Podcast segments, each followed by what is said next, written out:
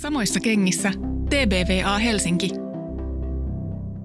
Rakkaat ystävät, tämä on Naisen kengissä Radio Helsingin ja TBVA Helsingin yhteinen ohjelma, jossa puretaan työelämään liittyviä myyttejä. Ja tänään meillä on aiheena seksuaalinen häirintä työpaikoilla. Lokakuussa Hollywoodissa ryöpsähtäneet paljastukset seksuaalisesta häirinnästä ovat nostaneet naisten kohtaamaan seksuaalisen häirinnän näkyvämmäksi kuin koskaan aiemmin. Mutta mistä seksuaalisessa häirinnässä on oikeasti kyse ja mitä sille voi tehdä? Tervetuloa tutkija, taiteilija ja feministi Saara Särmä. Kiitos. Ja tervetuloa toimittaja, juontaja ja kolumnisti Tuomas Enbuske. Kiitos, hauska olla täällä. Ja te kuuntelijat voitte osallistua keskusteluun joko sosiaalisessa mediassa, hashtagillä naisen kengissä tai lähettämällä viestin studioon radiohelsinki.fi. Eli meillä on tunti aikaa pureutua nyt tähän tota ilmiöön ja ratkaista se, ratkaista se kaikin tavoin. Katsotaan, kyetäänkö siihen, mutta ypätään heti syvään päähän. Minkälaisia omia kokemuksia teillä on, teillä on ö, siitä, että olette olleet häirinnän kohteena? Kumpi haluaa aloittaa? No siis työpaikalta ei oikeastaan ollenkaan, että enemmän on sellaista hienovarasta vähättelyä ja muuta pientä, mutta ei suoraa häirintää ollut. Mitä on hienovarainen vähättely? No vaikka niin kuin tutkijana törmään siihen, että ei tule aina otetuksi vakavasti osaksi, saattaa johtua sukupuolesta osaksi siitä, että on feministi ja tekee feministi tutkimusta. Että esimerkiksi vaikka kun on ollut joku vieraileva luennoitsija käymässä ja sitten sen jälkeen keskustellaan, että no mitäs mieltä nyt oltiin tästä, niin sitten usein miehiltä kysytään, mitäs mieltä sä nyt olit näistä teorioista, mutta sitten naiset saatetaan sivuuttaa, vaikka olisivat aivan yhtä teoreettisesti päteviä ja osaavia. Onko sinulla Saara kokemusta seksuaalisesta häirinnästä työpaikan ulkopuolella? No perusbaari, lääpintää, mitä näitä nyt on, että kaikilla on, meillä sitä on. Ja sitten ehkä semmoinen räikein juttu on oikeastaan semmoinen, että kerran tota ystäväni kanssa oltiin tulossa, olisiko ollut kesäinen aamu neljältä Tampereella baarista ja oltiin siinä Tammelan puistokadun uh, ja tota, itsenäisyyden kadun risteyksessä ja joku kundi sitten kovasti lyöttäytty seuraan, oli aika sekaisin ja siis nosteli mun ystävää, joka on pienempi kokonen kuin minä ja oli kovasti tulossa meidän kanssa jatkoille ja siinä kävi kyllä sitten silleen hienosti, että toiselta puolelta tietä tuli kaksi nuorta miestä kysymään, että onko kaikki ok, että selvittäkö tästä tilanteesta. Tiedätkö, mä oon täysin unohtanut omasta niin kuin historiastani tuollaisen nostelun, mutta nyt mä yhtäkkiä muistan, että tuollaista nostelua on joskus tapahtunut, just joskus teininä tai parikymppisenä. Eli mitä se joku, niin tarkoittaa? No joku vaan niin kuin nappaa joku mies kiinni ja tavallaan alkaa sillä niin kuin retuttaa ja sillä vähän niin kuin iloisesti, tiedätkö, mm. ronttaamaan – ronttaamaan johonkin ja eihän siinä tavallaan niin kuin mitään, mutta tuntuuhan se inhottavalta, että joku pitää susta kiinni eikä irrota. Ja sä, et, jos vaikka sä sanot, että päästä irti, niin se ei niin kuin irrota. Mm. Niin ja jos tulee takaa päin vielä Joo. ja sitten niin kuin nostelee sillä ihan pyytämättä Joo. ja yllättäen jossain baarissa vaikka. Kyllä. Mitäs Tuomas, onko sulla kokemusta seksuaalisesta häirinnästä työ, työ, töissä ikään kuin kohteena? Aloitetaan siitä, että kohteena. Mm. On, on kokemusta seksuaalisesta häirinnästä sekä siis sellaisesta, että mä oon nähnyt sivusta sitä, että miten naisia kohdellaan ja mä koen sen myöskin tavallaan seksuaalisena häirintänä mua kohtaan, koska mun mielestä se on niin kuin vaivaannuttanut sitä koko tunnelmaa. Ja niissä tilanteissa, varsinkin nuorempana, niin on ollut hankala puuttua niihin, kun on ollut esimerkiksi uutena henkilönä jossain työyhteisössä ja sitten on nähnyt sellaista, niin sitten on vähän niin kuin jopa hymyilyn mukana, että kai tämä työelämä on tällaista. Onneksi enää ei. Tai siis onneksi mä en enää. Nykyään mä reagoin kyllä, jos mä näen sellaista. Nykyään mä onneksi saan työskennellä sellaisten ihmisten kanssa ja semmoisessa työyhteisössä, jossa mä en ole sellaista kohdannut, niin kuin että mä näkisin esimerkiksi, että, että naisia ahdisteltaisiin. Ja totta kai äh, muakin on ahdisteltu äh, teini-ikäisenä, äh, niin kuin miehet ahdisteli jonkun verran äh, semmoisena 14-15-vuotiaana ja mä en silloin niin kuin tajunnut sitä, että se on ahdistelua. Se liittyy tällaiseen niin kuin statusjuttuun, että mä olin äärimmäisen kiinnostunut radiosta ja mä menin katsomaan tuota erääseen radiokanavaan sitä, että miten sitä radio tehdään. Ja se oli silloin Radio Ykkönen, jota ei enää ole olemassakaan. Ja sitten tämä tyyppi oli semmoinen niin nelikymppinen mies ja sitten se oli totta kai, että, että nuori poika on kiinnostunut radiosta ja muuta. Ja sitten se pyysi mua jonnekin, tuota, että tavataan, mennäänkö bisselle tai jälkeen, mä oon 15. No mä tuun mukaan ja mä en, ole niin kuin, mä en juo bisse Ja, ja, tota, ja sitten yhtäkkiä niin kun hän juo muutaman bissen, niin alkaa se, että no lähdetään meille ja tuota, tota, mä varmaan niin voin ottaa sut suihin ja kaikkea muuta. Mä oon niin ihan lukkoon, koska mä olin vaan niin kiinnostunut siitä radiosta. Ja mä en niin oikeasti tiennyt, että tällaista on, koska sitten mä oon kuullut tosi paljon, että niin kuin naispuoliset ystäviltä, miten normaalia se on ollut naisten elämässä tai ä, nuorten naisten elämässä 12-vuotiaasta saakka. Sitä vaan niin kuin tulee ja moni mun naispuolinen ystävä sanoi, että he niin kuin tottu siihen, että he jopa niin kuin, ei osannut silloin ajatella, että siinä on mitään ihmeellistä, vaan tämmöinen tämä maailma vaan on. No sitten niin aikuisemmalla iällä on tullut sellaisia keissejä, että on ahdisteltu ihan siis semmoisillakin tavalla, josta voisi tehdä jopa rikosilmoituksen. Mä oon kirjoittanut sitten kolumnissa ja multa on kysytty, että miksi mä en julkaise niitä nimiä. No sen takia, että mun olisi pitänyt tehdä silloin se rikosilmoitus, enkä niin kuin, tuomita ihmisiä jollain niin kuin somelista nimillä. Ee, mutta siis, että on, on ollut sellaisia, että, että tuota, jatkoilla vaikka ö, olen ollut humalassa, tosi humalassa. Tähän on tämä, mitä naisille aina sanotaan, että jos on humalasta, niin se on vähän niin kuin excuse tehdä näin, mutta se ei todellakaan ole, eikä se ole miehillekään. Mutta olen ollut humalassa ja sitten on niin säpsähtänyt siihen, että naisen tota, käsi on ollut niin kuin täysin mun niin kuin peniksessä. Mun housut on avattu ja silleen niin kuin, siellä tehdään tämmöistä niin kuin, masturbaatioliikettä. Mä säpsään herralle, mitä tässä tapahtuu. Ja sitten mun kaverit on heittänyt sen tyypin ulos sen bileistä. Mutta siis niin kuin, Totta kai mä olin sitten itsellekin tuli se niin kuin varmaan, mistä monet naisetkin on sanonut mulle, että, niin kuin, että no olinko mä liian humalassa, olinko mä niin kuin tämä itse syytös, mutta eihän noin saa tehdä.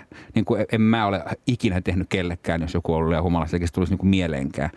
Ja on ollut tämmöistä, että sitten jos ei ole suostunut jonkun kanssa vaikkapa hotellihuoneeseen harrastamaan seksiä, niin sitten on homoteltu, mikä on sille hassu, koska se homottelu ei ole mulle niin haukkumasana. Ja sitten on ollut väkisin suutelu. Mutta kyllä mä silti näen, että se on niin kuin huomattavasti useammin kohdistuu naisiin – ja sitten se, että koska mä olen julkisuuden henkilö, niin silloin ihmisillä intuitiivisesti on erilainen suhde niihin julkisuuden henkilöihin. Tavallaan että pidetään enemmän yhteisenä omaisuutena. Mutta kyllä mä nyt tiedän, että, että joitain miehiä on ahdisteltu, vaikka ne ei olisikaan julkisuuden henkilöitä, aina se on väärin. Mutta siis naisia kyllä ahdistellaan huomattavasti, huomattavasti enemmän. Tuosta homottelusta tuli mieleen, että tämähän on ihan klassikko se niin kuin baaritilanne, että joku mies lyöttäytyy naisporukan seuraan ja siinä yrittää olla hauska seuramies ja sitten kun naiset sanoo, että no lähden nyt meneen, ei, ei kiinnosta, niin sitten se huutaa aina hurra hmm. ja lähtee menee. Hmm. Kyllä, tai sitten sanoo, että te lesboja. Hmm. Niin, niin. Niinpä. Ja toi on, siis, toi on se, että ilmeisesti niin kuin ihminen tuossa tilanteessa sanoo sen pahimman, omasta mielestään pahimman haukkumasanan. Eli niin kuin naiselle se on sitten ilmeisesti huora – ja miehelle se on sitten ilmeisesti homo. Niin kuin siis, et, et, se, joka sanoo, mä aina oletan, että niin kun ihminen sanoo sen, minkä se kuvittelee, että mikä on ilkeämmin sanottu. Niin, niin kai. Tota, miten sä olette sitten itse ollut hä- häiritsijöitä? Oletteko häirineet seksuaalisesti koskaan ketään? Tähän on ollut tämä Me Too-kampanja hmm. musta aika hyvä niin kuin omankin käytöksen tarkastelun paikka, jos sen, jos sen, haluaa, jos sen haluaa niin ottaa. Että voi miettiä, että, niin että itse asiassa onko mä tehnyt joskus jotain rupesin oikein miettimään, kun yksi tota, opiskeluaikainen kaverini, miespuolinen, jotenkin Facebookissa kirjoitti, että joku feministi oli häntä kourinut Dooriksen tanssilattialla. Eikö ei se, olikohan se edes Doris siinä mainittu, mutta sitten mä olin heti sellainen, en kai se minä ole ollut joskus niin kuin 2000-luvun taitteessa siellä, niin kuin, että apua.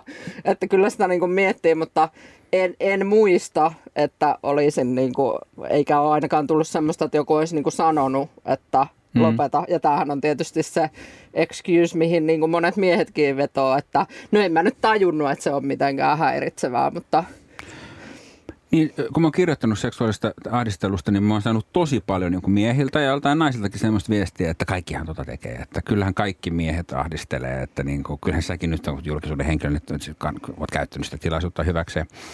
Mä en tiedä, mistä se johtuu. Se ei johdu mun jaloudesta eikä mistään sellaisesta, vaan jostain sellaisesta, että mulle esimerkiksi niin kuin naisen iskemisessä, jos nyt tällaista termiä saa käyttää, niin aina ollut jotenkin oleellista se, että mä jotenkin haluan iskeä sen niin kuin siis älyllisesti, niin kuin jute, jutella sen kanssa ja saada sen niin kuin jotenkin hurmattua sell, niin kuin sellaisen kuin se on. Et, et, ehkä se johtuu, että mä en ole varmaan niin kauhean seksikeskeinen, vaan mä oon enemmän niin kuin kiinnostunut siitä niin kuin iskemisestä ja siitä niin kuin tavallaan äh, sellaisesta. Mutta tota, mä en ole kyllä ikinä ahdistellut ketään seksuaalisesti. Niin mä, mä mietin sitä oikein tarkasti, että olenko, olenko äh, puhunut rivoja jonkun tuota haluamatta, en. Olenko tuota läppinyt jotain ennen, olenko käynyt niin kuin väkisin päälle, olenko tehnyt näitä kaikkia, olenko heittänyt sovinistisia juttuja äh, ryhmässä, missä on ollut paljon ihmisiä. Niin toi on se, mihin mä jään kiinni. Äh, saattaa olla – että semmoisessa isossa ryhmässä, vaikka työyhteisössä 15-20 vuotta sitten, että on niin kuin heitetty, joku on heittänyt jonkun sovinistisen vitsin. Siis sovinistiset vitsit niin kuin, ää, mun mielestä huumoria ei pidä rajoittaa, mutta ne ole yleensä kauhean hauskoja, koska nehän niin kuin, ne potkii niin kuin ylhäältä alaspäin. Niin kuin, siellä on valtaa potki alaspäin, ne ei niin kuin hauskoja.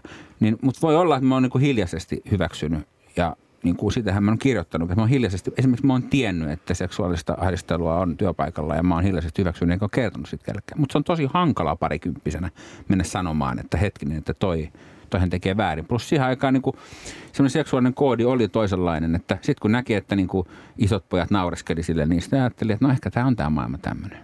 Onko teidän mielestä seksuaalinen ahdistelu jotenkin niin kuin, miten mä sanoisin, eri tavalla – vakavaa tai onko se jotenkin erilaista kuin joku muu ahdistelu, vaikka työpaikalla? Että onko se niin kuin, miten mä sanoisin, perustyöpaikkakiusaaminen, onko se jotenkin vähemmän vakavaa kuin että siihen liittyy vielä joku, joku tota seksuaalinen ahdistelu? En mä tiedä, niin lähtisinkö arvottamaan niitä siis välttämättä, että sehän on aina sit tosi kontekstisidonnaista, että kuinka rajua se muu kiusaaminen esimerkiksi on, että että niin kuin vaikea sanoa, että jos joku niin kuin asetetaan rinnakkain joku niin kuin pitkäkestoinen kiusaaminen ja sitten joku niin kuin satunnaisempi seksuaalinen ahdistelu, niin, mm. niin vaikea sanoa. Niin. Ö, mä näen sen sillä tavalla, että ö, miehet joutuu kohtaamaan näin niin kuin kärjistetysti enemmän niin kuin puhtaalla väkivallalla uhkailua, yleensä toisilta miehiltä. Ja tämä tuli mulle niin kuin nyt viime aikoina niin kuin taas esiin, kun oli tämmöinen keissi, missä Juhani Tamminen oli niin kuin yksityiskeskustelussa sanonut, että hän vetää Tuomas Enbuskea turpiin, että Tuomas on kanveesissa neljässä sekunnissa. Ja tuota, mä kirjoitin tästä kolumnin, niin aika moni niin kuin ihan järkevällä olon mies tuli sanomaan, että, että mä sanoin, että mä ei ole koskaan uhattu väkivallalla, kun mua ei ole niin tota, sitten mä olin silleen, että, että aika moni mun kaveri tuli sanomaan, että no he on ainakin tapellut joskus ja heitä on lyöty ja he on saanut turpia ja muuta. Eli niin kuin miehen elämään kuuluu niin kuin toisten miesten taholta tuleva fyysinen väkivalta, siis niin kuin samalla tavalla kuin naisten elämään kuuluu sitten tämä niin kuin seksuaalinen uhkailu ja muu. Ja ne, niin kuin, nehän monesti menee myös niin kuin ristiin, että myöskin seksuaalinen uhkailu on tietysti väkivaltaa. Mutta, mutta niin kuin miehethän joutuu useammin väkivallan kohteeksi kuin naiset siis, niin kuin, että miehet saa useammin turpiin ja naisia taas ahdistellaan seksuaalisesti useammin.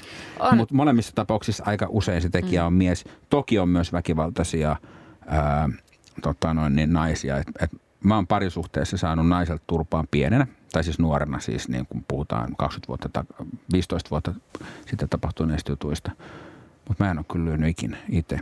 Mutta toi on mun mielestä mielenkiintoinen toi itsekin, itsekin näin naisena, niin mä en ole ikinä, mä en ole kasvanut semmoisessa väkivallan kulttuurissa, mutta, mutta siinä on niin kuin avautunut kokonaan semmoinen uusi maailma, kun puhuu miesten mm. ja puhuu poikien kanssa ja puhuu, niin, tota, niin en, en mä ole tajunnut, että kuinka usein väkivalta on läsnä siis poikien niin kuin kasvussa ja kehityksessä Joo. ja siitä niin kuin, kun pojat kasvaa miehiksi. Se on ihan siis, se on ihan tajutonta. Mä, mä olin siis musiikkiluokalla ala-asteesta lukioon ja meidän luokalla niin kuin, oli niin kuin sellaisia tyyppejä, jotka oli niin kuin hipimpiä. Kaikki meidän koulusta meni niin kuin miehet meni sivariin ja niin kuin, mulle tuli yllätyksenä sitten vasta niin kuin, kun myöhemmin aloin kuunnella ihmisiä, jotka ei ollut ollut musiikkiluokalla – että, niin kuin, että heitä on vaikka hakattu yläasteella. Kun meille kukaan ei koskaan hakannut ketään yläasteella. Siis siellä ei vaan ollut sen tyyppisiä ihmisiä. Että se tuli yllätyksenä, mutta se, että miten väkivalta on niin kuin läsnä miesten elämässä, niin, niin se on musta niin kuin, se tuli myöhemmin tosi paljon yllätyksenä. Kuten myös sitten tämän MeToo-kampanjan myötä on tullut yllätyksenä se, että miten paljon sitä on – ja niin kun, sit jutel, just kun on jutellut naispuolisten ystävien kanssa ja monien semmoista, jotka on silleen MeToo-kampanjan myötä ollut silleen, että todellakin, että nyt rupesin miettimään ja kertonut vaikka mulle jotain, että mitä niillä on tapahtunut teininä tai jotain, niin sitten mä oon silleen, niin kuin, että että toihan on niin kuin ihan kauheeta. Oli, olihan se häkellyttävää siis varmaan niin kuin tavallaan naisillekin, jotka, jotka olemme kasvaneet siinä, siinä tota noin, niin seksuaalisen tota, häirinnän kulttuurissa niin kuin tytö, tytöistä naisiksi, niin oli se silti aika vaikuttavaa silloin, kun se MeToo-kampanja alkoi ja ihmiset kirjoitti sen some, somessa merkiksi siitä, että, että minuakin on häiritty seksuaalisesti, niin olihan se, mm. olihan se en mä ikin varmaan nähnyt noin tavallaan ää, miten sitä sanoisi, jotenkin semmoista niin kuin läpäisevää, yksinkertaista somekampanjaa, joka, näky, joka tekee hetkessä niin kuin näkyväksi Niinpä. jonkun tuollaisen asian, mistä oikeastaan ei puhuta yhtään. Ja tosi moni nainenhan siis sanoi just, niin kuin, just teki tämmöisiä päivityksiä, että ensin ajattelin, että eihän mulle ole koskaan sattunut mm. mitään tällaista, kunnes sitten rupesin miettimään ja sitten tulee niin kuin se koko historia sieltä teinistä asti. Mm. Ja mulla on esimerkiksi siis tämmöinen, että mun niin kuin, kavereiden siis isät oli aina silleen, miksi Saara nauroi, koska herra koetteli. Apua. Mä olin mm-hmm. tuohan on mm-hmm. niinku, että tossahan on nimenomaan semmoinen niinku seksuaalisen häirinnän Todellakin. Ja mä oon ollut jotain 11 ja sitten mm. mä oon mm. vaan oppinut, että miksi ehkä huumori on mulle nykyäänkin selviytymiskeino. Opin jo varhain, että siinä sitten tavallaan nauretaan sen, just sen vallan mukana. Mm. Että kun se mm. vitsi tulee sieltä, niin sitten ollaan sellainen, no niinpäs onkin, niinpä. keu keu. Niinpä. Ja just nuorena epävarmana on niin kuin hirveän hankala olla vaikka nauramatta mukana. Ja niin kuin en mä tiedä, siis turhaan tässä nyt kiesustella, siis voihan se nyt olla sillä tavalla, että ne on siihen aikaan tuntunut itsestäkin hauskoilta jutulta, kun ei ole tajunnut niitä niin kuin rakenteita, mitä siellä taustalla on. Että jollain oikeasti valta johonkin toiseen. Niin, ja tämä on mun mielestä kiinnostavaa, että mistä se oikeastaan se seksuaalinen häirintä johtuu. Miksi, miksi niin kuin seksuaalisuuden kautta ruvetaan hallitsemaan jo nuoria tyttöjä ja, ja joskus myös nuoria poikia. Mm. No on se just siinä on mun mielestä kyse siitä vallasta ja kontrolloinnista, jolla siis pidetään naiset paikoillaan ja hiljaisena, että sehän on hirveän tehokas keino niin kuin laittaa, laittaa joku paikoilleen ikään kuin, että vähän kourasee sopimattomassa tilanteessa. Mutta tai... mistä se tulee? Et mä muistan joskus viidennellä luokalla ehkä koulussa tai kuudennella luokalla, kun, kun tota, tytöillä alkoi olla niin kuin rintaliivejä ja sitten pojat alkaa niinku räpsyttelee niitä mm. ja aukoo niitä ja sitten niinku vaan kouriit tissejä ja laittaa kättä niinku jossain niinku tonne haaroihin ja, ja tota, kurkkii jostain niinku vessan ovien alta ja pälä pälää ja nostelee hameita ja ties mitä, niin mistä ne pojat sen tajuu, että, että nyt tätä kuuluu tehdä tässä kohti? Mm, siis en mä tiedä, en mä kysy tätä teiltä, mä kysyn mä... tätä kaikilta, mä kysyn tätä kuuntelijoilta, mistä no, se tulee se joku tieto, että, että, no, tota noin, niin, että no, nyt kuuluu ruveta rämpiläämään. No, no nyt tulee ehkä vähän tylsä ja, ja epäkorrektkin vastaus. Siis äh, me ollaan seksuaalisia olentoja ja niin kuin meidän erittäin olennainen asia on se, että me lisäännytään. Ja siinä vaiheessa, kun miehet ja naiset on ja muut on niin kuin esipuberteetissa, niin sitten ne alkaa varmasti niin kuin testata sitä koodia, että miten tässä nyt sitten lisäännytään, miten tässä lähestytään vastakkaista sukupuolta tai samaa sukupuolta tai ketä vaan, niin sitä koodia aletaan testata ja kun ei ole mitään sääntöjä tai tuo on se sääntö, niin sitten se on se niin kuin koodi, mihin mennään. Et mä en niin kuin tossa syyttäisi niitä nuoria poikia, mä syyttäisin niitä rakenteita ja niitä, mitkä on niin kuin, tulee kaikkialta muualta ja sitten niin kuin, niin kuin populaarikulttuurista ne varmasti tulee, ne tulee vanhemmilta, ne tulee muualta. Et lapset on kuitenkin lapsia ja ne vaan niin kopioi sitä käytöstä, mikä ne näkee ulkopuolelta. Että sitten kun aikuiset tekee sitä, niin niiden pitäisi jo niin pystyä tajuamaan, että tämä ei ole okei. Okay. Ja siis onhan, meillähän on järkyttäviä sananlaskuja, kuten rakkaudesta se hevonenkin potkii, mm, jolla niin kuin täysin on mitätöity se just niin kuin tyttöjen kokemus, eikä ole tavallaan ainakaan silloin, kun me ollaan oltu koulussa, niin ei ole just opetettu sitä, että ruumiillinen koskemattomuus pitäisi olla niin kuin kaiken lähtökohtana. Mm. Vaan on oltu just sellainen, no kyllä sun pitää kestää se, että se varmaan nyt tykkää susta, kun se tollai muksii mm. tai repii niitä rintsikoita. Nimenomaan, ja sitten vähän myös oli semmoista tietysti tätä pojat on poikia ajattelu, että, mutta sitten myös mä muistan sen, että opettajat oli meille tytöille, jos me mentiin joskus sanoa, että ei vaan nyt ei vaan niin kuin jaksa, että et, et, et haluaisi olla rauhassa, niin sitten opettajat usein vähän sanoi sillä jotenkin, että, että et ehkä koska tytöt oli vähän kehittyneempiä si, siinä vaiheessa, niin jotenkin sillä että no ne pojat nyt on vielä, että ne on vielä tollasia, että mm. olkaa nyt vaan tytöt te vähän niin kuin isompia ja älykkäämpiä ja otatte tämän vaan, kestätte vaan tämän, kun niin kuin mm-hmm. vähän niin kuin edistyneemmät ihmiset. Niinpä, niinpä. Niin ja sitten silloin meillä ainakin pistettiin siis koulussa istumaan niin kuin joku kiltti ja rauhallinen tyttö jonkun vilkkaan pojan viereen, että se oli jo silloin tavallaan joskus niin kuin 90-vuotiaana sen tytön tehtävä niin kuin hallita sitä tila- tilannetta ja rauhoittaa se poika ja tehdä se kaikki niin kuin tunnetyö siinä. Että niin kuin aika aikaisin ruvetaan tytöiltä vaatiin. opettajalle kuuluva duuni, niin Samoissa kengissä TBVA Helsinki. Tämä on Naisen kengissä ohjelma ja tänään puhumme seksuaalisesta häirinnästä työpaikalla vieraana Tuomas Enbuske ja Saara Särmä.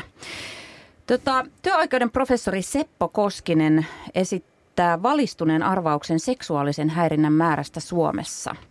Seppo Koskisen mukaan häirintä ei ulotu pelkästään naispuolisiin ty- työntekijöihin, vaan yllättävän usein uhrit ovat nuoria miehiä. Alle 35-vuotiaista miehistä joka viides kokee seksuaalista häirintää, vaikka nuorten naisten kokema seksuaalinen häirintä on varmasti paljon yleisempää. Villi veikkaukseni on se, että joka toinen nuori nainen joutuu uhriksi. Ja Seppo Koskinen arvelee seksuaalisen häirinnän kaikkiaan lisääntyneen. Miltä teistä kuulostaa Tuomas ja Saara nämä luvut? Joka toinen nainen, joka viides mies. No ihan kauhealta. Eihän sen niin pitäisi olla, mutta ei se jotenkin hirveästi yllätä kuitenkaan. ne kuulostaa tosi korkealta ja uskon kyllä noita lukuja. Öm, mä oon sillä tavalla kehitysoptimisti, että mä uskon, että kun näistä vaan puhutaan ja koodia muutetaan ja niin kuin keskustellaan ja keskustellaan niin paljon, että niin kuin nythän jengi on alkanut sanomaan, että nyt vähän niin kuin tämä MeToo menee jo liian pitkälle, että miksi tästä puhutaan näin paljon, niin mun mielestä tätä pitää puhua vielä enemmän, jotta jokainen tajuaa sen, että tämmöinen ilmiö on olemassa. Se ei tietenkään tarkoita esimerkiksi sitä, että jokainen MeToo-väite pitäisi paikkaansa. Tietysti joku voi kostaa, joku voi niin kuin valehdella ja muuta. Esimerkiksi Ruotsissa on paljon keskustelua tästä, jos tämä on laajempi ilmiö. Sekin on totta, mutta sitä huolimatta, että siitä puhutaan, niin se muuttaa, koska siis ihan hirveän moni ei ihan oikeasti tajua, että se on iso, niin kuin iso ilmiö. Koska niin kuin, esimerkiksi niin kuin, miehen on hankala ymmärtää sitä, että kävelee kadulla ja joku niin kuin huutelee perään tai sanoo jotain niin kuin ahdistavaa. Okei, niin kuin mä asun Kampissa ja esimerkiksi Erkin kadulla, kun mä kävelen sitten lähes joka ilta, niin kuin prostituoitu tulee tarjoamaan itseään ja niin kuin hu- huutelee tälleen perään, mutta ei siitä tunnu se ahdistavalta, koska siis sinnehän se valta-asetelma on kuitenkin toisin päin. Että niin kuin, niin kuin, mullahan se valta olisi häneen, ettei se sille ahdista. Mutta mä tarkoitan, että se, että niin kuin, kuinka paljon, niin kuin, kun kuullut niitä, että kuinka paljon se niin kuin, sitä on. Ja just se, niin kuin kaikkein niin kuin se mielenkiintoisin pointti on se, mitä on kuullut ystäväpiiriltä. Mulla on paljon naispuolisia ystäviä. Jotenkin just se, että miten siihen tottui niin paljon, että sitä ei enää edes osannut ajatella, vaan ajattelee, että maailma on tällainen ja niin kuin tämän kanssa eletään. Ja just niin kuin, äh, ehkä niin kuin jossain vaiheessa esimerkiksi jotkut äh, teini-ikäiset tytöt, tai on kertonut, että silloin kun ne teinä, niin, niin kuin tavallaan alkoi käyttää sit, koska ne että maailma on tämmöinen, ne aikoi käyttää sitä hyväksi tilannetta, että, että okei, että toi mies vaikka sanoo, että se haluaa vetää käteen meidän nähden. Niin sitten nämä tytöt on silleen, että no okei, tuo on niin kuin kahdeksan siideriä ja tupakkaa ja sitten niin kuin teen näin. Ja sitten ne niin kuin tavallaan alkoi käyttää sitä, sitten ne ajatteli, että no mulla on tässä nyt sitten valta, että mä käytän hyväksi tuota miestä, vaikka niin kuin oikeastaan se nyt ei mennyt niin päin. Että niin kuin ne ajatteli, että maailma on tämmöinen, tehdään, niin kuin käytetään se nyt se tilanne sitten hyväksi. Mitäs tota, tämä on tietysti mahtavaa nimenomaan tämä MeToo-kampanja se, että, että tavallaan ihmiset ehkä rupeaa kiinnittää siihen huomiota. Ne ymmärtää, että tämä, tämä ei ole niin kuin sopivaa se, että, että, että jos me ollaankin eletty jossain siinä ajassa ja, ja tota uskomuksissa, että tämä nyt vaan kuuluu naisen elämään ja tämä saattaa kuulua jopa niin kuin miehen elämään, että kun ollaan nuoria ja ollaan vasta täällä alkutaipaleella, niin tämä nyt vaan niin kuin kuuluu tähän tavallaan elämän ja työuran polkuun, mutta ehkä nyt sitten toivottavasti sehän on se suuri toive, että tuolla olisi nuoria tyyppejä, jotka on sillä lailla tämän kampanjan myötä tajuisi, että ahaa, että tämä onkin tällainen, että tämä onkin niin kuin ehkä kiellettyä, että mm. ei niin kuin kuulukaan tähän hommaan ja näin. Mutta tota, en mä tiedä, että kuinka helppoa se on sitten kuitenkaan työpaikalla ihan oikeasti tavallaan ää, tehdä siitä joku ilmoitus tai puuttua siihen. Että jos mä ajattelen vaikka niitä kertoja, kun mua on häiritty ää, seksuaalisesti työpaikalla, joka on tapahtunut silloin, kun mä oon ollut parikymppinen, niin, niin tota, silloin kun mä oon siitä sanonut jollekin, niin se ei ole tavallaan tuottanut mitään tulosta. Tai sitten se on ollut mun niin kuin esimiesasemassa oleva Mm, ihminen, mm. niin miten silloin sanotaan, jos oma pomo niin kun, ö, häiritsee seksuaalisesti, niin mitä siinä nyt sitten sit kauheasti sanotaan, varsinkin kun ihan kiva olisi pitää se työpaikka, jonka on just ehkä hetkeksi saanut ja, ja näin poispäin. Mutta sehän on just siis tässä nyt, että, että onko tämä nyt lisääntynyt vai ei tämä ilmiö, niin, niin on niinku, kaikki ilmiöthän ensin, tai ongelmat pitää ensin tehdä näkyväksi. Ja se niin kuin laajuus pitää tehdä näkyväksi, että sitten ikään kuin ne otetaan tarpeeksi vakavasti, että niille voidaan tehdä jotain. Ja siis seksuaalisen häirinnän käsitehän ei ole mikään kauhean vanha, olisiko se nyt 30 vuotta tai jotain. Se oli mun mielestä Kasarin lopulla tai 90-luvun alussa, mistä tämä Jenkeistä lähti yhdestä semmoisesta oikeusjutusta, jossa opiskelija haastoi siis Jeilin oikeuteen. Ja sitä kautta sitten se termi rupesi niin kuin vakiintumaan ylipäätään, niin, niin eihän niin kuin kukaan voi sanoa, että, että, että tavallaan tätä ilmiöä niin kuin se on aina ollut olemassa, mutta sitten sillä on vasta annettu nimi ja siihen on vasta voitu ruveta puuttumaan.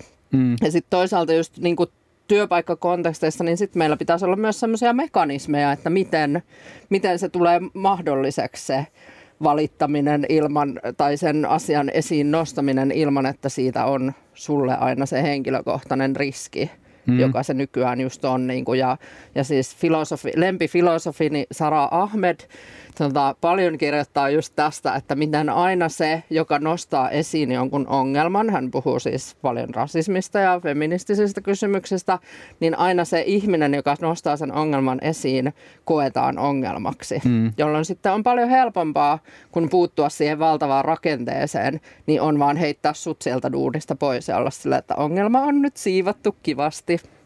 Mun lempifilosofini, tämä työoikeuden professori Seppo Koskinen, joka on puhunut tästä aiheesta paljon mm. ja ihan fiksuja, niin hänellä oli myös tällainen tota, teoria, että seksuaalisen häirinnän kohteeksi joutunut mies ei yleensä asiasta puhu roolimallien takia, koska aina löytyy joku mies, joka sanoo, että, että, tota, että, että minua saa kyllä ahdistella. Mm. Että jo. tervetuloa vaan tänne kaikki naiset ahdistelemaan. Ja mä muistan silloin, kun mä kerroin vaikka kaverille siitä, että, että kun en suostunut jonnekin hotellihuoneeseen ja sitten mua alettiin homottelemaan, niin sitten niin kuin ihan fiksut tyypit olisivat, no miksi et sä mennyt, sehän on hyvän näköinen, miksi et sä mennyt? Niin kuin, et, et, Just tämä. niin kuin, et, Just tämä. Et, et sit mies kohtaa sen, niin kuin, sen että niin kuin, no totta kai jokainen nyt mies, et, mies haluaa sitä. Niin, tähän liittyy sellainen oletus mieheydestä, että miehet on aina valmiina. Nimenomaan. Ja jotenkin siis poikiin, jos on tämmöistä niin poikiin kohdistuvaa seksuaalista häirintää, jota vaikka naisopettajat tekee, niin sehän aina vähätellään heti sillä, no olisi tyytyväinen, että pääsi oppiin Niinpä, tai jotain. Kyllä, se niin niin aivan järkyttävää ja ne on nimenomaan toiset miehet yleensä siinä, jotka, niin on. jotka vähättelee sitä niin, että se on niin kuin täysin mahdotonta sitten kertoa niistä kokemuksista. Ja itse asiassa niin ihan vasta oli taas tämän tyyppinen uutinen, että tuota, op, opettaja, jolla on kuitenkin valta-asema, naisopettajalla on valta-asema niin kuin nuoreen mieheen, niin oli tehnyt tällaista seksuaalista hyväksikäyttöä, niin sitten, että no poika on varmaan onnellinen. Oli onnellinen tai ei. Siis siinä iässä ei välttämättä voi tietää, onko tämä oikein tai väärin muuta. Mutta silti kun sillä opettajalla on se valta-asema siihen, niin se muuttaa sen koko tilanteen ihan täysin toisenlaiseksi. Se on niin epäammattimaista käytöstä ja se on niin väärin jo pelkästään sen takia. Eli niin kuin mä tarkoitan tällä sitä, että jopa vaikka se poika siinä tilanteessa ei tajuaisi, että tämä on väärin, niin, niin se on väärin. Ja monesti sitten se vasta iskee sitten jälkikäteen. Ja monella tytöllä myöskin ne on ajatellut teininä, kun ne on tehnyt tätä, että joku, joku mies on niin kuin siinä niin kuin vaikka halunnut tyydyttää itsensä heidän edessä ja ne on saanut sitten siideriin, niin sitten niillä on iskenut ahdistus niin kuin kaksi vitosena, että hetken, että eihän nyt näin voi tehdä. Että se oli tosi ahdistavaa, mutta silloin tavallaan niin kuin koitin olla kova ja niin kuin elää tässä maailmassa. On ja se on mielenkiintoinen se häpeän tunne, mikä itselläkin tulee, minkä, minkä muistan itse näistä omista koetuista tap- tapahtumista, niin sitähän häpeää myös sitä niin kuin tekijää, sitä, mm. joka on ahdistellut. Niin, niin tulee niin kuin hirve, hirvittävä häpeä sen puolesta, että miten, miten se nyt niin kuin oli tollainen. Ja vähän niin kuin semmoinen niin kuin empatia ja semmoinen, Kyllä. Niin kuin, että, ja sitten kun monesti, ainakin näissä mun keissä, ne on ollut sellaisia ihmisiä, jotka, joista mä oon niin kuin pitänyt, jotka mä oon niin kuin, ne on ollut niin kuin naispuolisia puoltuttuja – ei, ei ystäviin puoltuttuja, sellaisia, jotka on ollut mukavia tyyppejä, jonka on ollut hauskaa ja muuta. Ja sitten on jotenkin iskenyt hirveän niin sääli tavallaan, että miksi, että miksi just toi kiva tyyppi. Te, teki näin. Ja niin kuin, että mua ahdistaa, kun se kiva tyyppi teki näin. Näin Kyllä. monesti, monestihan se on niin kuin just näissä työahdisteluissa ja muissakin, että, että niin kuin, Hirveä pettymys Niin, siihen, että mä luulin, että toi on kiva ja se ei Niin. ollutkaan. Tai että mä luulin, että mä sain tämän duunin mun sen takia, että mä oon, mä oon hyvä tässä ja mä oon potentiaalinen ja mä oon niinku kiinnostava nuo- nuori tekijä. Mutta ei, Mm. että mä sainkin tuon vissiin sen takia, että se voi työntää kielen mun niinku Niinpä, kurkkuun. niinpä. Tuota, mm, mä luen teille pari esimerkkiä, mitä on tota, oikeus antanut tuomioita, kun on ollut kyse seksuaalisesta häirinnästä työpaikalla. Ja, ja sitten saatte sanoa, että onko teidän mielestä tässä, tässä tota, kuulostaako tämä järkevältä. Eli äh, savolainen kauppias tuomittiin 7500 euron sakkorangaistukseen. Pelkästään seitsemän uhrin lakimiesten lasku oli hovin osalta noin 16 000 euroa. Ansion menetyksistä ja todistelukustannuksista laskua tuli lisää yli 1300 euroa.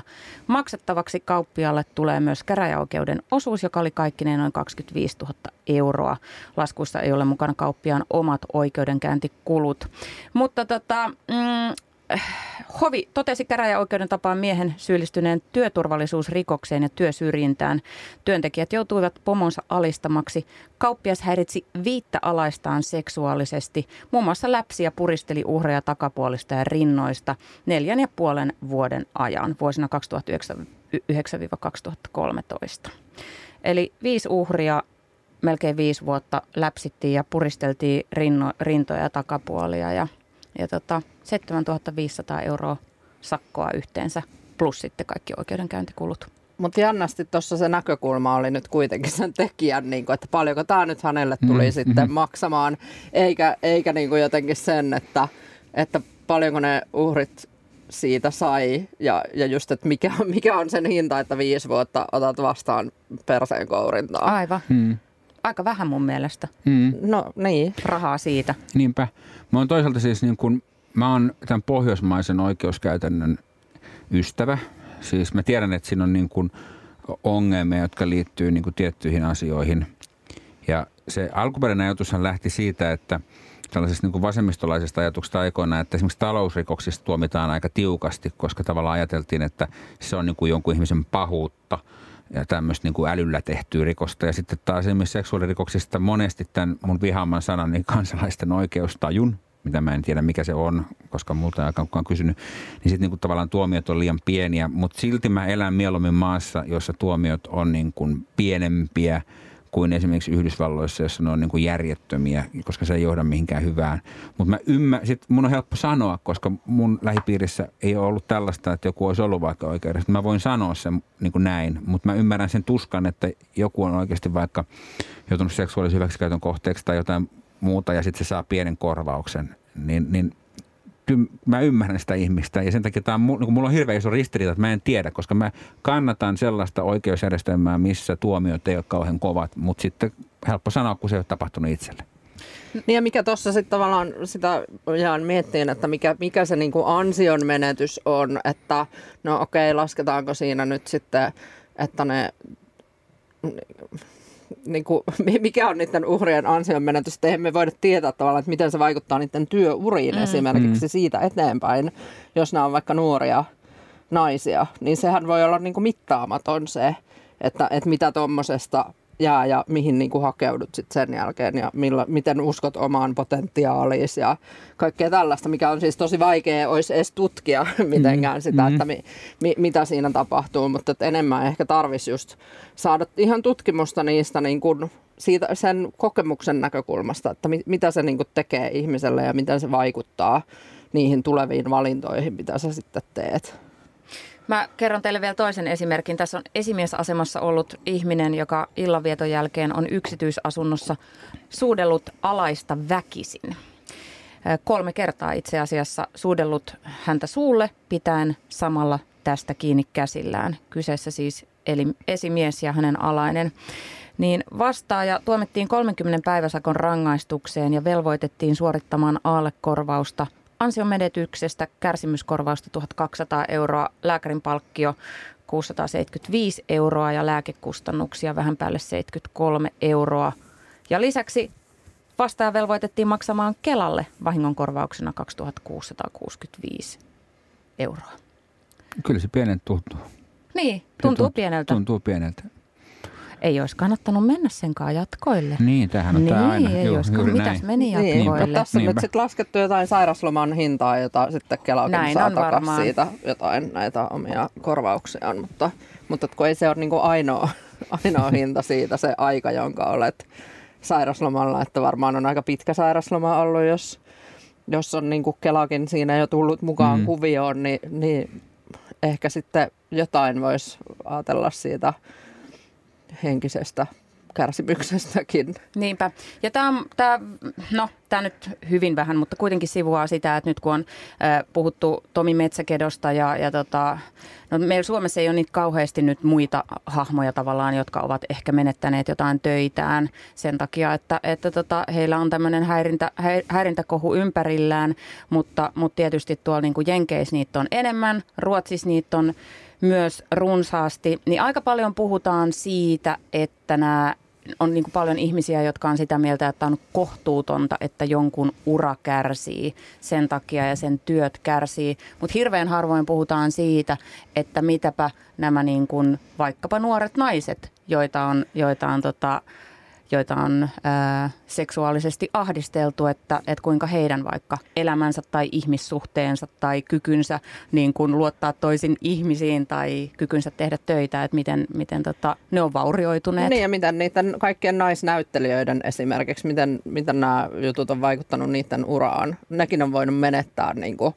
monia tilaisuuksia tai, tai jotain. Ja sitten mun mielestä niin tässä pit- pitäisi jotenkin myös miettiä sitä, että no jos meillä on niin tämmöisiä tosi kriippejä tyyppejä vallassa tosi paljon jossain, vaikka sanotaan Hollywoodissa, niin että kuinka monen niin kuin naisen ylipäätään kyvyt on mennyt hukkaan, kun ne ei ole päässyt etenemään siinä, siinä omituisessa niin kuin väkivaltaisessa patriarkaatissa niin kuin eteenpäin, koska niitä on niin kuin torpattu.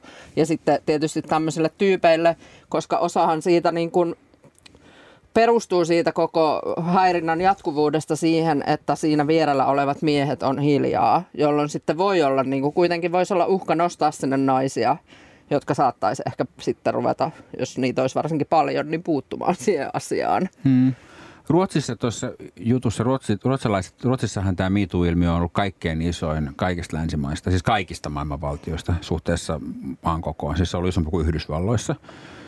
Sehän ei tarkoita sitä, että Ruotsissa olisi eniten ahdistelua, vaan siitä, että se on maa, jossa näistä puhutaan huomattavasti enemmän kuin vaikka Suomessa tai oikeastaan missään muuallakaan.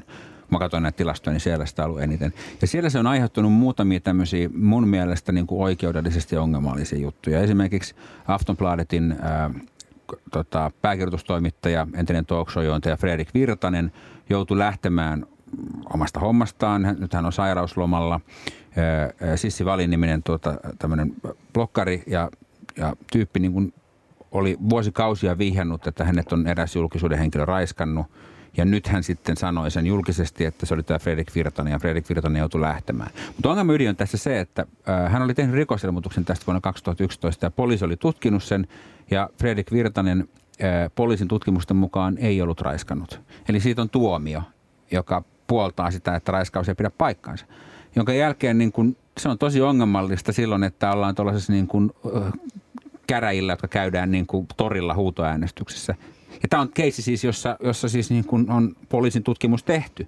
Niin se on sitten ongelmallista, koska se on ihmisten oikeusturvan kannalta ongelmallista. Eli mä, mä niin toivoisin, että näin, vaikka, vaikka ihmisiä kiinnostaa tarinat, niin mä toivoisin, että tämä muutta, että tämä ei niin menisi sellaisten niin kuin, niin kuin henkilökohtaisen koston välineeksi, vaan se, että se puuttuisi enemmän niin kuin rakenteisiin. Että et välttämättä, että se ei niin kuin aina olisi niin kuin yhden ihmisen sana toisen ihmisen sanaa vastaan, koska tässä oli sellainen keissi, joka oli vielä tutkittu, vaan enemmän, että se puuttuu rakenteisiin. Mutta sitten tietysti nämä Weinstein-jutut esimerkiksi, niin sinne niitä naisia on niin paljon, että se ei enää ole niin kuin sana sanaa vastaan juttu.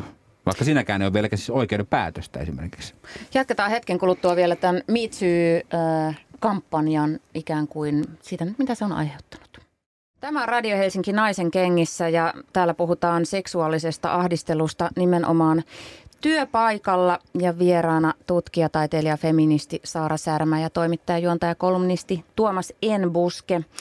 Me Too-kampanja on siis nostanut seksuaalisen häirinnän keskusteluun ja näkyville. Ja tuossa äsken puhuttiin vähän siitä, että, että Ruotsissa tämä on niin kuin saanut aika isot mittasuhteet.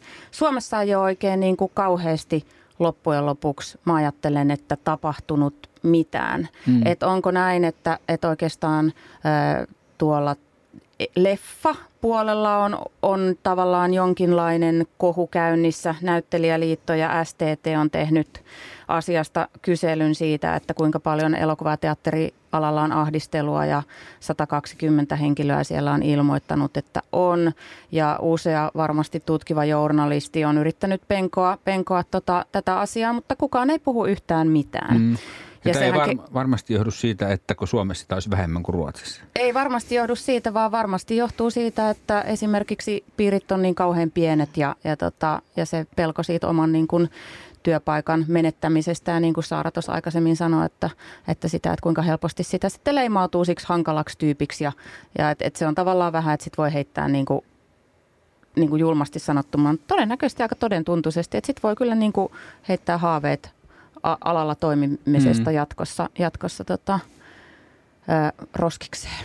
Sen takia just semmoinen, kun Ruotsissa ne on ollut kollektiivisia juttuja kuitenkin, ne on niin kuin alakerrallaan sadat tai tuhannet naiset mm. on ollut siinä mukana. Miksi meiltä niin, ei löydy tämmöistä joukkovoimaa?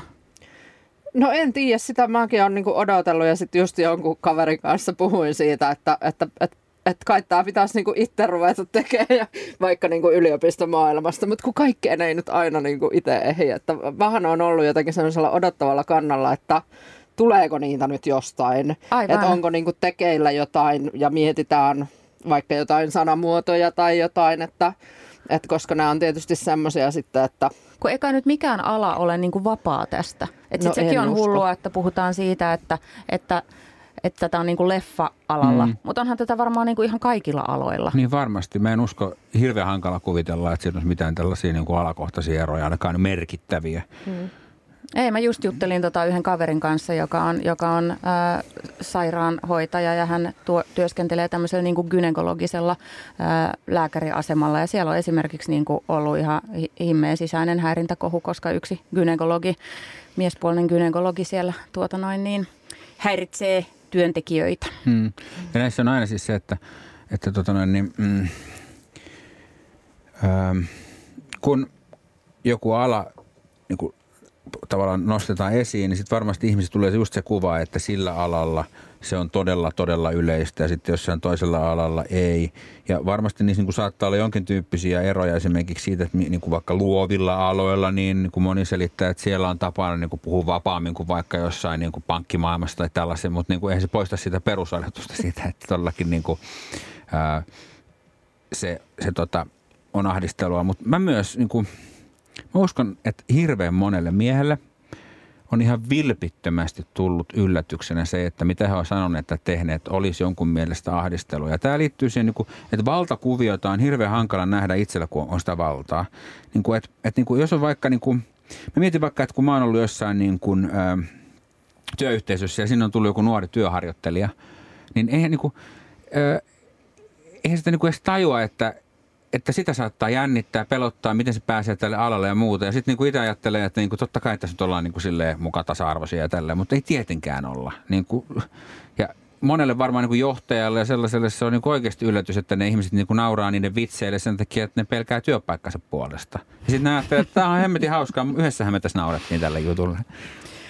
Niin, kyllä. Ja tota, äh, nythän on just meneillään Slash, joka on teknologia- ja startup-tapahtuma. Ja siellähän oli, oliko se viime vuonna, kun toimittaja Iina Joo. Mikkola oli siellä ja nosti sitten keskusteluun iltabileiden jälkeen, että, että oli ihan niin kuin älytön meininki, että, että, tota, että tuli semmoinen fiilis, että, että siellähän on suurin osa jengistä on miehiä, että tuli semmoinen olo, että kun on har, har, harvana naisena siellä ja niin Iina on vielä juuri sellainen, joka pukeutuu provosoivasti, eli erittäin naisellisesti, niin tota, hänestä tuntui siltä, että, että siellä oli vähän semmoinen meininki, että tehdään me äijät rahaa ja sitten tota noin, mm. niin nämä naiset onkin täällä tämmöisiä huoria, ke, mm. kenen kanssa voidaan huvitella. Slashhan on ottanut sinne nyt niin kuin aika, aika tota, tiukan meiningin. Niin se oli hieno veto niiltä. Joo, kyllä siellä on paljon, paljon tota noin, niin sieltä on tavallaan putsattu semmoisia sumppuja ja siellä on tosi paljon enemmän nytten järjestysmiehiä ja siellä on nimikyltit ja, ja diidudi, näin. Ja eikö siellä ollut joku häirintäyhdyshenkilökin Kyllä. varmaan nimetty ja näin. Että se, se olisi mun mielestä niin kuin kaikissa tapahtumissa tapahtuman järjestäjien niin kuin tämmöinen aika pieni askel, minkä voi ottaa, että on, on nimetty ja annetaan tavallaan se signaali jo lähtökohtaisesti, että tähän suhtaudutaan vakavasti, jos se on, on jossain näin. aika näkyvästi sanottu, että, että jos tapahtuu jotain, niin häirintä yhdyshenkilöt löydät täältä ja täältä. Mä en tiedä niin kuin nykyään, kun siitä kun mä olin koulussa, niin on niin kauan aikaa, mutta miten paljon näistä asioista puhutaan koulussa esimerkiksi ihmisille, jotka on eh, niin kuin siinä ennen yläastetta ja aikaisemmin, koska ainakaan mun kouluaikana niistä ei puhuttu ollenkaan tällaisesta. Niin koska mä tarkoitan vaan siis sitä, että mä vilpittömästi myös uskon, että nämä monet miehet ei tajua sitä todellakaan, että siinä on mitään väärää. Ja sen jälkeen niin kuin musta on ihan hyvä välillä niin kuin niin kuin esimerkiksi se, että välillä on ollut sellaisia tilanteita, että, että joku on vaikka käyttänyt rasistista sanaa jostain äh, vähemmistöstä. Ja, ja sitten mä oon sanonut, että toi sana ei ole musta okei. Okay, mutta en mä ollut sille, että toi tyyppi on paha ihminen, kun se sanoo noin, koska se on eri sukupolvi. Mä oon kertonut, miksi se ei ole ehkä oikein nykymaailmassa. Sitten on ymmärtänyt sen. Niin sama tuossa, niin kuin, että, että sen asian selittäminen, että miksi tämä ei ole okei, okay, niin, niin kuin semmoinenkin on musta niin kuin järkevää. Siis semmoinen niin jonkinlainen armollisuus siitä, että ihmiset on elänyt vaikka eri, ihan elänyt niin kuin vuosikymmeniä sitten, niin niin ne on kasvanut täysin toisenlaisen maailman. Koska sitten mä oon jutellut naisten kanssa, jotka oli 70-luvulla työelämässä esimerkiksi, niin ne, niin kuin esimerkiksi mun äiti, niin, niin kuin sanoin, että se, se vaan oli sellaista ja sitten siihen niin kuin totuttiin ja sitten niin tavallaan, et, ja sitten jotain muuta on kuullut sitä, että niin kuin oli vaikka jotkut firman bileet tai muuta, niin sitten niitä tiettyjä miehiä alettiin vaan väistellä. Eikä kukaan niin kuin ajatellut, että on väärin, vaan tavallaan tämä on tämä hemmetin koodi, missä nyt eletään. Ja onhan noita edelleenkin siis semmoisia, että tiedän, että sanotaan nyt vaikka kansainvälisessä tutkijayhteisössä annetaan varoituksia nuoremmille alalle tuleville naisille, että noita tyyppejä Joo. kannattaa sitten niin kuin vähän väistää ja varoa niin kuin konferenssiin Kyllä. illalla. Kyllä. Että, mutta siis siinä sanoisin myös, että, että niin kuin mie- miehelle, jolle tämä tulee yllätyksenä, tai vaikka mulle itsellä, että jos mä nyt sanon jonkun rasistisen termin tai jonkun muun huonon, ja sitten tullaan sanoa, että tämä ei hei ole mm. ok, että ymmärräthän, että tämä loukkaa tosi monia, niin sitten ei kannata jäädä tavallaan sille jotenkin defenssipäissään siinä, niin kuin, että eikä kun, eikä kun, mm. vaan sitten niin kuin, ei jää niin kuin siihen omaan syyllisyyteensä jotenkin vellomaan, vaan ajattelee, että no jatkossa teen paremmin. Mm, nimenomaan. Ja, niin kuin, ja sitten aina voi oppia. Niin kuin mä oon oppinut ihan viime aikoina sellaisia asioita vaikka, että mä en ole tiennyt, että joku sana on loukkaava, koska sitä on tullut käytetty niin harvoin ja sitten mä oon oppinut sen ja mä en käytä sitä sen jälkeen. Mitkä sellaiset, onko teillä tullut ollut mitään tässä näin, että Me Too, niin kuin aikana ja jälkimainingeissa, niin semmoisia tavallaan kommentteja tai keskusteluja, mitkä on jäänyt teitä mietityttää? Tai se, että miten ihmiset on suhtautunut, niin kuin Tuomas sanoi tuossa aikaisemmin, niin aika moni oli jo niin kuin viikon tai kahden päästä, kun oli Me Too, Me Too-kampanja alkanut, että nyt ei jaksaisi enää, mm. että nyt, on niin kuin, nyt, nyt, nyt niin kuin menee jo överiksi, että en jaksaisi, että voitaisiko niin kuin puhua välillä jostain muusta kuin Me Toosta. Ja saat nyt miettiä rauhassa, mutta mä haluan kysyä teidän mielipidettä siihen, kun mä oon ollut jotenkin vähän hämmentynyt siitä, että, että mä oon jutellut parin naisen kanssa, jotka on työssään menestyneitä, ihan superkivoja, älykkäitä naisia, jotka on ollut semmoisessa työpaikassa, missä on miehet johdossa ja, ja käyttänyt tosi paljon tavallaan tällaista niin kuin valtaa myös. Että, että on sillä niin kuin, että ainahan, ainahan siellä niin kuin nuoret mimmit, jotka sinne tulee sinne toimistoon, niin sitten niitä, ne, ne, ne sitten niin kuin, ne kaikki niin kuin pannaan läpi. Ja että onhan mm. se sellaista, että siellä kahviautomaatilla aina niin kuin kouritaan ja läpsitään pyllylle. Mutta, et, mutta et en mä nyt siitä, että mitä sitten? Että ihan sama, että mitä sitten, että ei se mua haittaa mm. yhtään. Mm. Ja sitten mä samalla mietin, mä oon sillä niin kuin, että, hmm, että tavallaan mahtavaa, että sua ei haittaa yhtään, mutta, mutta se, että sä sanot, että sua ei haittaa, niin minkä se tavallaan antaa signaalin tai impulssin anille miehille, niille työpaikan muille naisille – naisille mm. ylipäätään. Että just jos siellä on niin kuin sitä nuorta, nuorta naista koko ajan, jota tulee alalle ja sitten ne tavallaan joutuu siihen ja näkee, että jollekin vanhemmallekin naiselle se on ihan ok. Mikä siinä, että läpsit siis, tepulle vaan. Ja... Mun mielestä minkään työelämän ei pidä jotenkin perustua siihen oletukseen, että kaikki vaan pitää kestää ja mm. jotenkin hammasta purren. Että siinä pitää mun mielestä ajatella, että se, se valikoi sitten tosi tiukasti sen, että minkälaiset tyypit etenee vaikka niin tuommoisessa työpaikassa. Vain tietynlaiset, jotka pystyy kestämään, että niin kuin kaikenlaisen tämmöisen niin kuin moniäänisyyden ja moninaisuuden takia niin kuin toivoisin, että sitten ajatellaan, että, että niin kuin kaikkien ei tarvitse kestää, että vähän herkempikin voi pärjätä, että kaikilta meiltä ei vaadita jotain teräspanssaria, että kyllä minä nyt. Hmm. Sitten on näitä naisia, joita myös hävettää muiden naisten puolesta, että nyt kun näistä asioista puhutaan. Hmm. Tota, mä mäkin tunnen ihmisiä, jotka on, on korkealla jossain tällaisessa asemassa ja sitten ne sanoo, että, tota, että, että on naurettavaa, että tämmöinen pitkälle. Ja mm, mä jotenkin, mä inhoan psykologisointia, mutta mä jotenkin ajattelen, että he ovat joutuneet, jotta ovat päässeet sinne niin kovettamaan itsensä sellaiseksi, että tavallaan niin kuin tämä nyt ei häiritse, että niin kuin ikään kuin siedättäneet itsensä siihen paskaan, jonka jälkeen sitten varmaan tulee semmoinen fiilis, että, niin kuin, että okei, no mä oon tottunut tähän. Mutta sitten kun, sit kun joku tulee uutena sinne työelämään, niin, niin sehän ohjaa sitten vaan, että meille tulee niin kuin meillä on vain duunielämässä sellaisia, jotka pystyy kovettamaan. Eikä, eikä kaikkien tarvitse kokea. Jos joku ei koe, niin se on fine, mutta silloin ei saa yleistää sitä, että, että, että jonkun muun kokema asia voisi olla väärin. Ja toi Tö- sitten niin kuin tämä, että, että hävettää muiden puolesta, niin sehän on sitä, että halutaan välttää sitä uhripositioa. Mutta mm. ei tässä mun mielestä ole kyse niin kuin kenenkään uhriutumisesta, että tehdään joku laajamittainen ongelma näkyväksi. Niin ei, ei se ole mun mielestä sitä, että niin kuin, mä nyt olisin sellainen, että oonpa mä nyt tässä uhri, kun niin kuin jotenkin tapahtui tällaista. Mm, niinpä. Työterveyslaitos on, on skarpannut ja julkaissut viikko sitten ohjeet siitä, että miten päästään eroon seksuaalisesta häirinnästä työpaikalla. Eli tämä menee näin. Jos koet seksuaalista häirintää, toimi näin. Älä vähättele tapahtunutta. Reagoi välittömästi. Älä oleta, että käytös loppuu, jos sitä ei ole huomaavinaan. Ota asia heti puheeksi häiritsevästi käyttäytyvän kanssa. Hän ei itse välttämättä tiedä, että hänen käyttäytymisensä koetaan häiritsevänä. Kerro, minkälaisen käyttäytymisen olet kokenut häiritsevänä.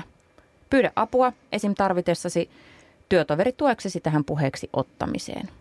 Jos sinusta tuntuu vaikealta ottaa asia puheeksi häiritsevästi käyttäytyvän henkilön kanssa, vie asia suoraan esimiehelle. Tukea asian viemisessä esimiehen tietoon saat tarvitessasi esimerkiksi työsuojeluvaltuutetultasi tai työterveyshuollosta.